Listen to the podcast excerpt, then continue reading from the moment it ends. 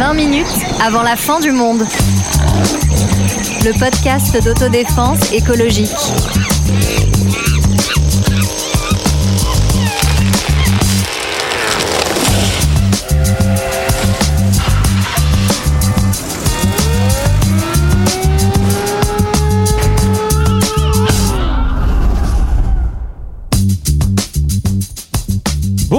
Bonjour, bonjour. Je suis très content de toutes vous retrouver pour ce début d'année. Bonne année Bonne année tout le monde. Et la santé surtout, ça Eh va faire écho à notre épisode. On va en parler, euh, on va en parler de la santé. Merci Sarah. Et vous savez, on a l'habitude dans ce podcast d'évoquer des sujets joyeux. hein. Je crois que c'est comme ça qu'on peut les qualifier. Et bonne année Et voilà, nous allons continuer à le faire en ce début d'année avec un épisode consacré au chlordécone.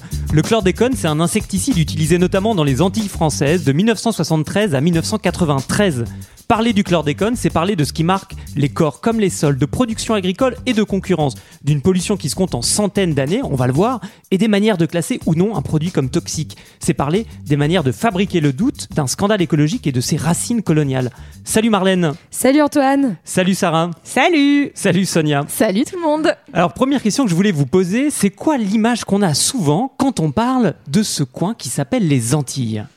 Bah moi c'est clairement l'image des vacances. hein. Ouais. Enfin soyons honnêtes, euh, la plage, euh, le sable chaud, euh, les tropiques, les, les jus de fruits de la passion. Enfin voilà quoi. Et toi, Sonia, est-ce que tu Bah. vois les cocotiers? Ouais, je suis complètement dans la carte postale. hein. Sable chaud et mer bleue, euh, sable blanc et mer bleue. Enfin ouais non, suis. Oui, si le sable est bleu, c'est qu'il s'est passé des problèmes. euh, Le mais on va- sable noir existe. savoir. Voilà, non, mais on va peut-être revenir sur cette histoire de sable bleu. Et toi, Sarah? Bah moi c'est les petits pourches. Eh Ça oui. Ah, mais Sarah, je te retrouve.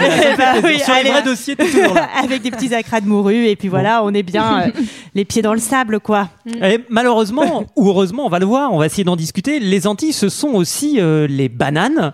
Et c'est euh, le sujet de cet épisode à travers euh, le, le chlordécone. Et j'ai envie de dire, euh, est-ce qu'on a, est-ce qu'on a encore la, la banane quand il s'agit de la banane antillaise? C'est beau Antoine. Bah, en tout cas la, la banane antillaise on commence à la voir finalement assez tard, hein, dans les années 50. Ouais. Euh, donc on est euh, voilà en pleine mer des Caraïbes dans les Antilles et, euh, et en fait au départ on était plutôt sur des- une spécialisation dans la canne à sucre voilà héritée de, de la stru- des structures coloniales et puis euh, la canne à sucre commence à être hyper concurrencée par d'autres pays notamment euh, par le Brésil avec l'ouverture euh, progressive des frontières Et, la donc, on- betterave. voilà et donc on va se mettre à la banane qui devient carrément mais vraiment la principale culture de la Martinique et de la Guadeloupe hein, qui sont les deux îles dont on va parler en majorité aujourd'hui jusqu'à constituer en fait euh, voilà un quart de la surface agricole utile en Martinique, un tiers de l'emploi, 50% des recettes euh, d'exportation. Donc on est vraiment sur une quasi monoculture. Alors cette banane, euh, finalement, tout se passe pas si bien parce que il y a plusieurs problèmes euh, sur ce marché. La banane martiniquaise se porte bien tant qu'elle est très protégée politiquement, et c'est le cas euh, depuis 1962 où De Gaulle a signé des accords qui mettent en place des mesures protectionnistes très fortes et réservent le marché métropolitain pour deux tiers à la banane antillaise et un tiers à la banane africaine. Mais cette protection, elle va s'éroder au fur et à mesure du temps, à partir des années 70 et surtout à partir des années 90 avec le marché commun de l'Union européenne et l'ouverture au libre-échange. Tout ça, ça va faire chuter le prix de la banane, dont est très très dépendant l'économie antillaise. Et cela va créer une crispation sociale extrêmement forte qui atteint son sommet en 1992 avec une longue grève euh, dont vous avez peut-être entendu parler, on était petits à l'époque, mais euh, et particulièrement en novembre avec le blocage de l'aéroport de Fort-de-France en Martinique. Et, et, et, et en plus de, de, de cette concurrence, euh, on va avoir un gros problème. Et ce gros problème, ça s'appelle le charançon.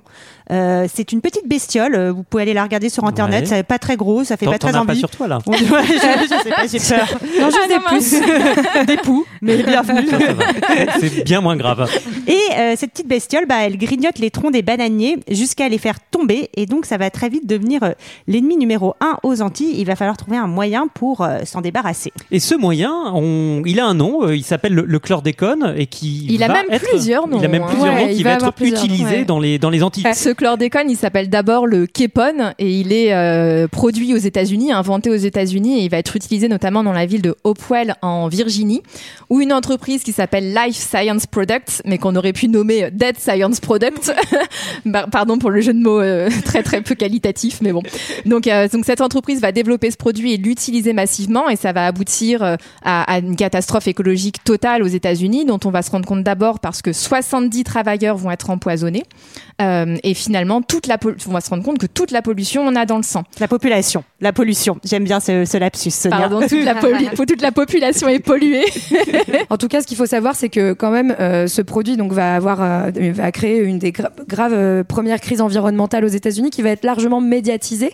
Et à l'époque, on sait déjà en fait que ce produit est très dangereux, puisqu'il avait d'abord été refusé au début des années 50 par les autorités américaines, qu'il avait reconnu comme neurotoxique, donc ça veut dire qu'il affecte le système nerveux, et comme reprotoxique, donc ça veut dire qu'il qu'il, euh, favorise la création de cellules cancérogènes. Donc en fait, on est vraiment sur un des premiers scandales médiatiques et dire aujourd'hui que euh, dans les années 70, on ne savait pas ce que produisait le chlordécone, c'est faux puisqu'aux États-Unis, c'était déjà le cas et que euh, l'entreprise a même été condamnée par la justice. C'est ça, le produit est en fait tout simplement interdit à Et- partir des années 70. Quand les Américains interdisent un Ouais, produit, c'est c'est que ça doit être une sacrée saleté. mauvais signe, ouais. C'est vraiment très très mauvais signe. Et non seulement c'est interdit, mais en plus on en parle beaucoup dans la presse américaine des années 70 aux années 90, donc c'est pas du tout un petit truc qui s'est passé en douce dans un coin paumé des États-Unis. Alors dans les Antilles, on commence à répandre le, le chlordécone en 1973. Parlez-moi un petit peu de ce, ce chlordécone. Comment on le répand? Qu'est-ce que c'est? Euh, Essayons d'en faire le portrait robot. Ah bah c'est un produit sympa. hein. C'est un produit qu'on qu'on met en fait autour des troncs des bananiers, tout simplement au sol, et en fait ça, fait comme une petite barrière quoi pour que le chat, le fameux charançon euh, n'y aille pas. Euh, voilà, et en fait ça protège du coup le bananier de cette bestiole et évite que les bananiers tombent. Et sa caractéristique, c'est qu'on n'en trouve plus de traces dans le produit fini, dans la banane, puisqu'il ne remonte pas dans la sève des, des plantes, et donc on peut manger tranquillement les bananes. Il n'y a que les sols qui sont pollués. Et qu'est-ce qui fait dans ce cas-là que le chlordécone vient contaminer euh, tout l'environnement? Bah, c'est exactement un peu ce que ça a commencé à dire Sonia. En fait, le problème, c'est qu'il est très peu soluble, il est très persistant et en fait, il va se fixer sur les sols, sur les matières organiques. Et euh, on estime qu'il a besoin entre 60 70 à 700 ans pour disparaître euh, en fonction de sa Ouais, ça fait concentration. long. hein. Et donc, en fait, bah, le problème, c'est que ça va tout polluer parce que ça s'infiltre dans les sols. Donc, euh, ça pollue l'eau, euh, ça pollue les rivières, ça pollue les milieux euh, maritimes puisque euh, il y a tous les, les eaux qui s'écoulent. Globalement, ça pollue tout et ça pollue en plus bah, les aliments euh, qui poussent euh, sous Ouais. la terre. euh. Et certains plus que d'autres. Oui, et en fait, en plus, comme euh, il y a, un- enfin, il y a beaucoup de, enfin, je rappelle qu'on est dans un climat tropical, donc il y a énormément de pluie, donc énormément de ruissellement, qui fait que euh, ce produit est constamment lessivé par les, enfin, dans- enfin, s'infile dans les sols, mais aussi constamment lessivé et arrive euh, du coup jusqu'aux rivières et aux zones côtières. Ouais, et la catastrophe, c'est que dans l'alimentation traditionnelle des Antilles, on mange beaucoup de produits racines, donc des patates douces, des ignames, des carottes, des navets, ce genre de produits, que par ailleurs, dans les populations en particulier les plus pauvres, mais pas seulement, on a son propre jardin dans lequel on fait pousser son alimentation, et que c'est cette alimentation-là qui va être la plus touchée, euh, mettre les gens les plus en danger, et on va même jusqu'à conseiller aujourd'hui aux gens de ne pas faire pousser dans leur jardin ce genre de produits, mais plutôt d'aller consommer en, en supermarché, ce qui est quand même le comble. Et puis, bah, ça touche aussi, pour faire un portrait complet, ça touche aussi les poissons des rivières et euh, les zones côtières, euh, l'élevage bovin, caprin. En fait, ça touche Bah, tout ce qui bouffe le sol, la- hein, tout ce qui Ouais, bouffe au tout sol. tout qui- voilà, touche le sol et une énorme partie de l'alimentation en fait euh, des Antilles. Ouais, et donc on voit qu'on est sur un problème vraiment euh, environnemental global, hein, puisque euh, ça va donc avoir des conséquences économiques. Bah, certaines personnes qui faisaient de l'aquaculture, de la pêche, ne peuvent plus pêcher, ne peuvent plus, euh, notamment produire euh, donc des écrevisses qui, qui faisaient partie de la culture euh, notamment antillaise. On peut plus euh, faire d'agriculture correctement. Et puis ça a des conséquences sociales, hein, comme on l'a dit, euh, notamment sur l'alimentation. Et dans une zone, enfin les Antilles ont un taux de pauvreté qui est largement supérieur à la France métropolitaine, il faut le, il faut le rappeler. Et donc beaucoup de populations en fait dépendent vraiment d'une culture vivrière et de l'autosubsistance, euh, notamment des échanges entre les jardins, euh, comme tu le mentionnais Sonia. Donc ça va avoir des conséquences sociales euh, dramatiques où ces personnes sont désormais enfin, censées passer par la grande distribution plutôt que par ces, ces Ouais. chemins-là. Ce qui est d'autant plus dramatique, c'est qu'il y a ce qu'on appelle la vie chère euh, dans les Antilles, donc euh, un, coût de la vie bien plus élevé. Et quand on doit aller acheter ses produits dans les supermarchés, bah, on est d'autant plus touché par cette vie chère que si on peut faire pousser ses propres produits ou les acheter à son voisin. Et pour enquêter sur le, sur le chlordécone, en tout cas, nous, c'est quelque chose euh, qui nous a été plus que profitable pour préparer cet épisode, pour faire le portrait robot de ses conséquences sociales, écologiques. C'est un roman graphique hein, de Jessica euh, Oublié, et elle n'est pas seule, hein, parce qu'il y a euh, deux euh, Il y a dessinateurs. aussi donc Nicolas Gobi et Vinciane Lebrun qui sont dessinateurs et euh, Catherine Avraham qui s'est occupée des photographies.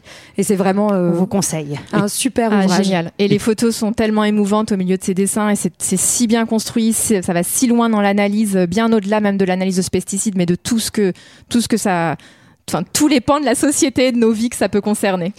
Oui, parce que 9 personnes sur 10 dans les Antilles ont euh, du chlordécone dans le sang, donc c'est quelque chose qui touche toute la société. Jessica Oublié le en compte très bien euh, dans son enquête. Mais c'est grave ça, le chlordécone? Eh oui, c'est ça. Non mais parce que c'est ça la vraie Eh ben, question on en sait fait. pas, enfin, ça Ah, voilà, parce que non mais Alors justement, pourquoi on ne sait pas? Parce que le fait de savoir ou de ne pas savoir, c'est pas un truc qui est si simple que ça, et le chlordécone est un bon cas d'étude. Ça. On montre qu'il y a un lien de causalité. Il y a des études qui montrent qu'il y a un lien de causalité avec euh, certains cancers, notamment euh, un des cancers de la prostate. Mais euh, comme avec beaucoup de produits, comme avec beaucoup de ces produits qu'on appelle les perturbateurs endocriniens, on peut pas établir de lien direct, de causalité directe. Souvent, c'est des choses qui sont multifacteurs. Il n'y a jamais de cause exclusive. Et donc, c'est difficile de rendre le chlordécone comme unique responsable. Et ça, ce qui est bien, c'est que derrière, ben, comme ça, tout le monde dégage toute responsabilité de l'empoisonnement des populations et de l'environnement. Ouais, exactement. Et en fait, c'est justement ce qu'on appelle la différence entre la toxicologie et l'épidémiologie. Oh, bah tu vas nous Oh là là. expliquer ça, Marlène. hein, là. J'ai très bien préparé mes Ouais, bravo. Non, mais en gros, la toxicologie, c'est juste bon, déterminer si un produit est toxique ou non. Donc, peut avoir euh, des effets néfastes sur l'organisme. Et en, géné- en général, ça va être testé sur les animaux et pas sur l'homme. Heureusement, on ne fait pas des expériences atroces. encore, ouais. Voilà. Mais du coup, Bah, tout cela ça, dit, euh, en Martinique, c'est un peu une expérience à ciel, euh, à ciel ouvert. C'était pas une expérience parce qu'on savait déjà euh, Ouais, que c'était toxique. Donc, euh, voilà.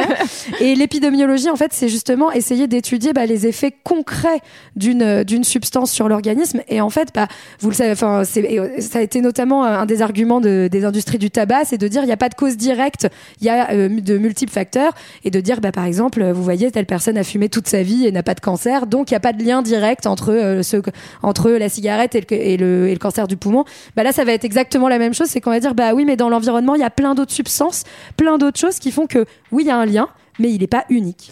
Et ça me fait beaucoup penser à notre épisode sur les algues vertes. En plus, notamment euh, quand euh, on va aller euh, attaquer euh, des personnes de milieux plus populaires, on va dire euh, mais non, c'est pas les algues, c'est que euh, euh, ils mangeaient mal, Mmh. ils Ils buvaient buvaient beaucoup d'alcool, etc. pour euh, dégager euh, la c'est le petit responsabilité. ponche qui fait le C'est le cancer de la prostate.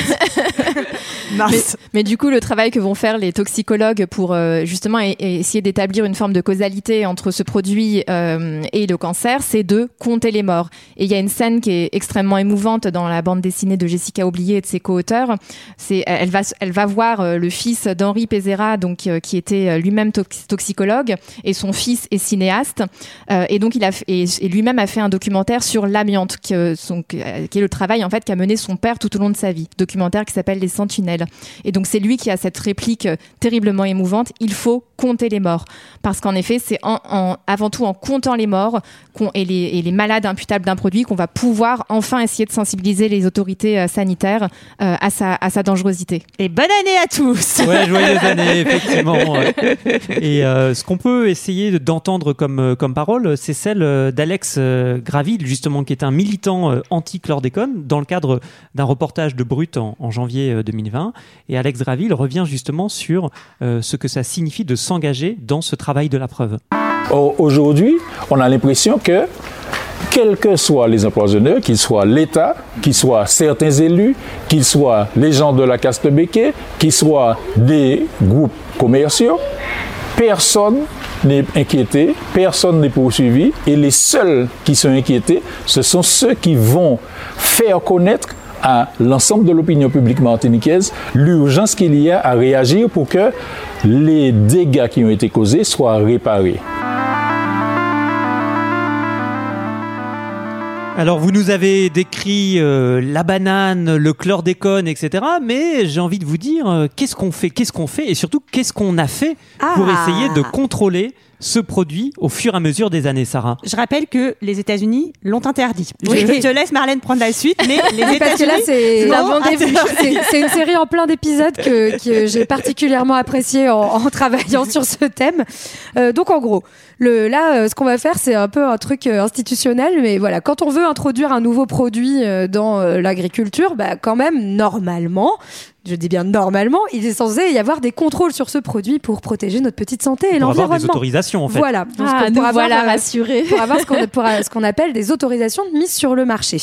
Et donc, euh, en 1968, En on- France, en donc. France, on amène donc ce fameux chlordécone qui est déjà interdit aux États-Unis, enfin qui non, qui, Qui va être interdit, interdit. euh, rapidement aux États-Unis, Euh, et on l'amène devant ce qu'on appelle la commission des toxiques, qui est justement une commission qui va évaluer bah, la toxicité d'un produit.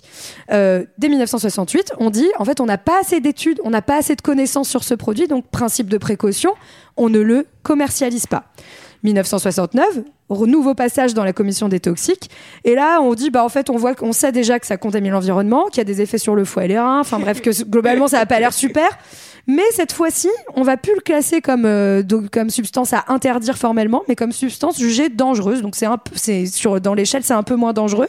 Et pourquoi? Parce qu'en fait, dans cette commission, on a des lobbies industriels, et notamment des lobbies aussi pharmaceutiques, qui vont euh, dire que, bah non, mais en fait, on peut pas l'interdire complètement, on n'a pas assez de connaissances. En fait, ils retournent l'argument en disant, on n'a pas assez de connaissances, tiens, tiens. donc pas assez de preuves. La pour dire que présomption d'innocence des poisons. toxique. voilà. Donc, on dit, bon, on laisse ton, on, on va voir, euh, on attend. Puis 72, euh, trois ans après, cette fois-ci, on a carrément une autorisation provisoire qui est donnée au produit, euh, et alors qu'en fait, il y a toujours pas plus d'informations. Et c'est comme ça que le chlordécone va être introduit. C'est ça, parce que quand il y a cette autorisation provisoire, normalement, ils sont censés prouver au bout d'un an qu'il n'y a pas de danger, sauf qu'en fait, en 76, euh, seulement en 76, l'autorisation sera examinée et euh, en- pendant ces 5-4 années, il ne se sera rien passé du tout. Et donc sur tous ces sujets, il faut à chaque fois essayer de faire attention aux mots et d'ailleurs euh, euh, surtout aux catégories. C'est-à-dire on dit dangereux, pas dangereux. Qu'est-ce qu'il y a derrière? Qui dit que c'est dangereux ou pas?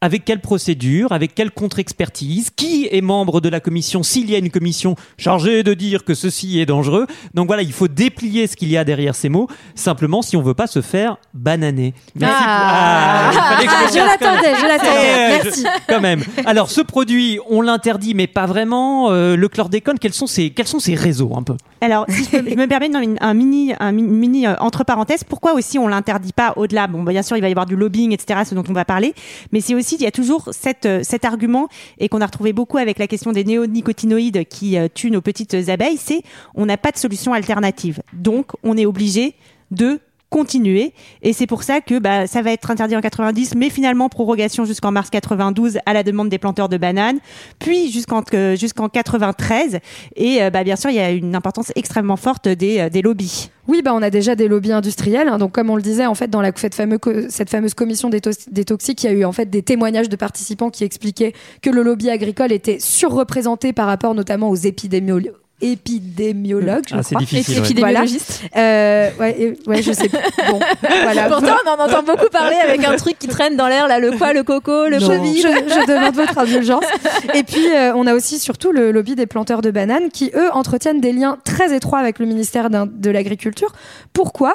Et là, on voit encore une fois la responsabilité de l'État. C'est qu'en fait, on est sur des îles qui sont extrêmement dépendantes des importations, notamment des importations de la métropole. Et en fait, ces circuits d'importation et d'exportation sont en grande majorité contrôlés par euh, ces, euh, ces planteurs de bananes et notamment la caste Béquet, qui sont les descendants des colons euh, français. Et qui représente à peu près 3000 personnes sur 400 000 habitants en Martinique. Voilà. Et en fait, ils vont contrôler ces, ces, ces circuits et ils font un genre bah, finalement de marché avec l'État en disant bah, vous avez besoin que la Martinique continue d'importer des produits de France parce que vous récupérez beaucoup de taxes dessus et donc ça remplit les caisses de l'État. En échange, vous nous laissez pouvoir produire à haut rendement notre banane avec le chlordécone. Et ce que je trouve très intéressant dans la bande dessinée dont on a parlé tout à l'heure, Tropique Toxique, c'est que euh, au début de la bande dessinée, ça commence par justement par la grève de 92 et l'occupation de l'aéroport, et on a l'impression que tout le monde se bat pour la banane. La société martiniquaise entière se bat pour la banane, et donc laisse entendre qu'elle se battrait aussi pour, la- pour le chlordécone. Mais en fait, ce qui est intéressant, c'est quand on se demande vraiment à qui profite le crime. Est-ce qu'il commente Est-ce qu'il profite vraiment à l'ensemble de la société? Non. En réalité, il profite à une petite minorité qui détient euh, la- cette, ce monopole de la banane et effectivement qui détient presque en otage euh, l'ensemble de la population qui, à cause de cette monoculture de fait, euh, est très liée à cette économie-là. Et donc, euh, il faut attendre 93 pour que la France euh, interdise définitivement le chlordécone, 17 ans après les États-Unis. Voilà. Avec des, des, règle- des réglementations qui suivront, euh, qui suivront dans les, dans les années euh, 2000. Oui, et, et- et légère. un, et un scandale aussi au moment de l'interdiction. Je crois que c'est en 90 que c'est interdit, mais avec des dérogations perpétuelles jusqu'en 93. Et, au- et ce- et le scandale absolu, c'est que même en 90, quand c'est interdit, on les laisse faire des stocks énormes qu'ils vont pouvoir continuer à utiliser pendant trois ans. Et depuis, il y a plusieurs plans. On en est au quatrième plan de lutte contre le chlordécone, mais qui reste extrêmement minime par rapport à l'ampleur de la catastrophe où il faudrait vraiment complètement dépolluer, dépolluer les îles. Tu parles, Sarah, de l'ampleur de, de, la catastrophe. C'est parce qu'il y a effectivement quelque chose d'immense dans ce scandale du chlordécone et qui est d'abord un scandale écologique et presque d'ailleurs un modèle euh, de scandale écologique. Oui, euh, bah, on peut dire un modèle parce qu'en fait, il, il, il, montre euh, comment, enfin, et c'est vraiment ce qu'on essaye de montrer euh, dans 20 minutes, comment l'écologie, finalement, bah, c'est pas que la protection de la nature et de l'environnement, ça touche absolument toute la société. Et là, la question du chlordécone, c'est vraiment ça. Ça va inclure des questions économiques et sociales, la question de la pauvreté, de l'autoconsommation des populations, des productions agricoles, de la manière de s'alimenter, des questions environnementales, avec la question de la contamination des milieux, des questions sanitaires, des questions raciales aussi, ce qu'on va voir maintenant avec euh, la question des héritages coloniaux euh, aujourd'hui, et puis des questions politiques sur, euh, en fait, bah, c'est la question des responsabilités politiques de, de ce problème. Oui, parce que pour l'instant, l'État a reconnu une part de responsabilité, mais pas trop quand même. On reste plutôt dans le flou. Oui, alors Macron, dans un discours de septembre 60, euh, j'allais dire 78, non, avec lui, on ne sait pas de quelle époque il date, mais bon, donc un, un discours de septembre 2018 donc il parle d'un scandale, certes, il le reconnaît, mais euh, qui, viendrait d'une époque passée où la conscience environnementale était moindre qu'aujourd'hui. Il parle du fruit d'un aveuglement collectif. Euh, et il conclut en disant nous avons collectivement choisi de continuer à utiliser le chlordécone, comme si tout le monde avait choisi en toute connaissance de cause d'utiliser ce produit qui aujourd'hui, on l'a dit, euh, contamine euh, 9 Personne. Personne sur 10 dans les Antilles. Et c'est une ampleur euh, inégalée. Sonia, tu, tu, évoques ces 9 personnes sur 10 dans les Antilles. C'est toute une population qui est touchée et qui pose une question simple et qui se retrouve aussi dans d'autres euh, problèmes écologiques. Par exemple, on, euh, on pense aux zones irradiées mmh. sur les territoires mmh. proches de la centrale de Tchernobyl. C'est comment vivre avec. Alors, tout proche de la centrale, les territoires ont été évacués, mais enfin, sur les, les, régions qui sont irradiées, les endroits qui sont aussi marqués par des conséquences de catastrophes industrielles ou de scandales industriels. Comment on vit avec? Bah, La question du vivre avec, en fait, c'est une question euh, justement politique et euh, qui pose aussi la question des responsabilités notamment euh, et la question en fait de choix, c'est-à-dire bah, qu'est-ce qu'on qu'est-ce qu'on va décider de faire et comment on va comment on va protéger les populations. Et ce qui est intéressant en tout cas dans ce scandale du chlordécone, c'est qu'on voit que là la question de la, la, protection des populations, elle a finalement été largement évacuée et pour ça on peut donner quand même plusieurs pistes de réflexion qui sont des pistes de réflexion qu'on peut retrouver notamment chez un auteur comme Malcolm Ferdinand qui euh, travaille notamment sur la question, euh, les liens entre questions environnementales et coloniales. Et euh, là, par exemple, une première piste de réflexion serait de dire, bah déjà, on a utilisé des produits aussi toxiques parce que euh, ça, re, ça remonte à une vision très exotique des Antilles, en se disant que les pays tropicaux, c'est vraiment des pays qu'il faut conquérir, conquérir enfin des, des espaces qu'il faut conquérir, dompter, et donc nature utiliser sauvage. des produits très dangereux quand, contre cette nature euh, sauvage. voilà, donc ça c'est mmh. par exemple une, une, des premières choses qui, qui met en, ouais, en valeur. Et ça c'est une analyse de Mathieu Fins, qui est euh, sociologue, euh, qui a travaillé entre 2007 et 2011 à l'Agence nationale de sécurité de l'alimentation, de l'environnement et du travail.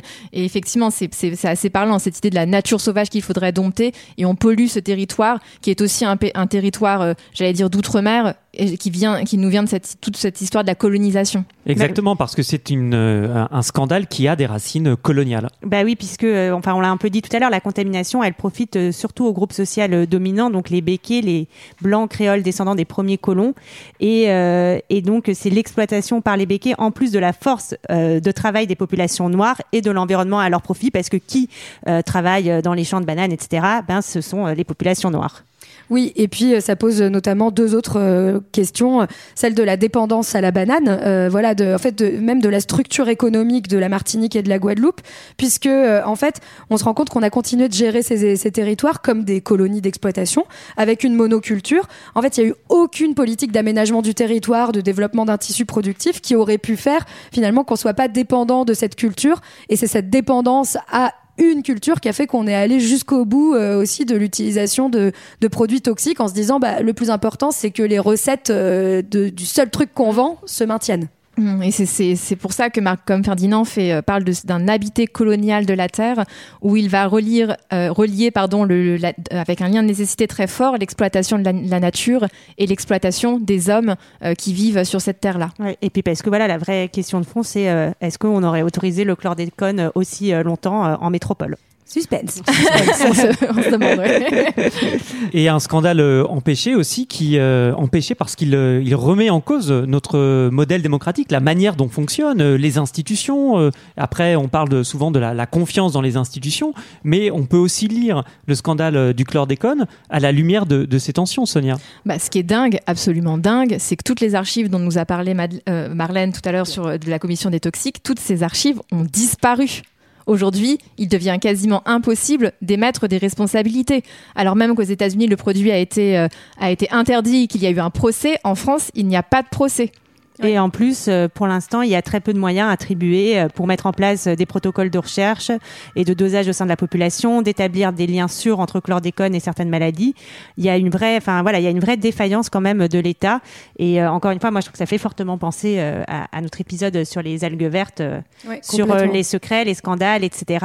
Et ça, en plus de ça, on vit dans une époque où le complotisme Tout à fait. se répand, et ben en fait, on peut voir ce genre de scandale comme l'une des racines qui fait que les gens ne font plus confiance à l'État euh, après. à Ouais. l'État et à la science. Et à la science, tout à fait. Il y, a, il y a un exemple aussi intéressant. Donc, euh, pour essayer de permettre à la population de vivre avec, comme l'a posé la question Antoine, il y a eu des, euh, des limites de seuils autorisés euh, qui permettraient aux gens de vivre avec. Mais même ces seuils-là, ils ont été euh, euh, changés comme ça du jour au lendemain. Tout à coup, on prenait plus la même mesure étalon pour mesurer euh, le taux de, de, de cette molécule toxique autorisée en changeant. Donc, par exemple, pour la viande, euh, au départ, on mesurait uniquement la présence dans le gras de la viande où vient se loger le, le chlordécone en priorité. Et puis, paf, on, a- on est passé à la mesure sur l'animal en général. Donc, forcément, ça a multiplié par 20 euh, tout à coup euh, la limite autorisée. Enfin, comment les gens après peuvent faire con- euh, confiance en les institutions quand on leur dit euh, le lundi, ça y est, tu peux manger euh, tant de, de microgrammes par particule, par machin, et, euh, et le lendemain, paf, tu peux passer à 20, il n'y a pas de problème, quoi. Ça n'a aucun sens.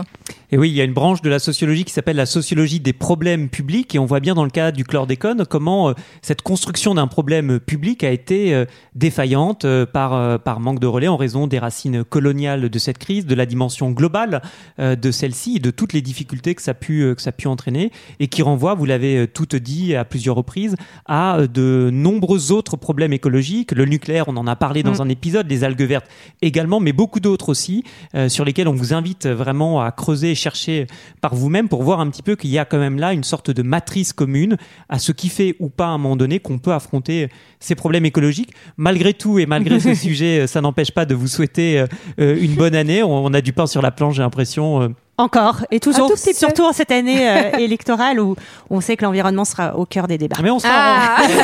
on sera au rendez-vous pour ça. Vous allez nous retrouver évidemment tout au long de, cette année électorale et pas seulement. Et oui, à très bientôt tout le monde. Salut, salut.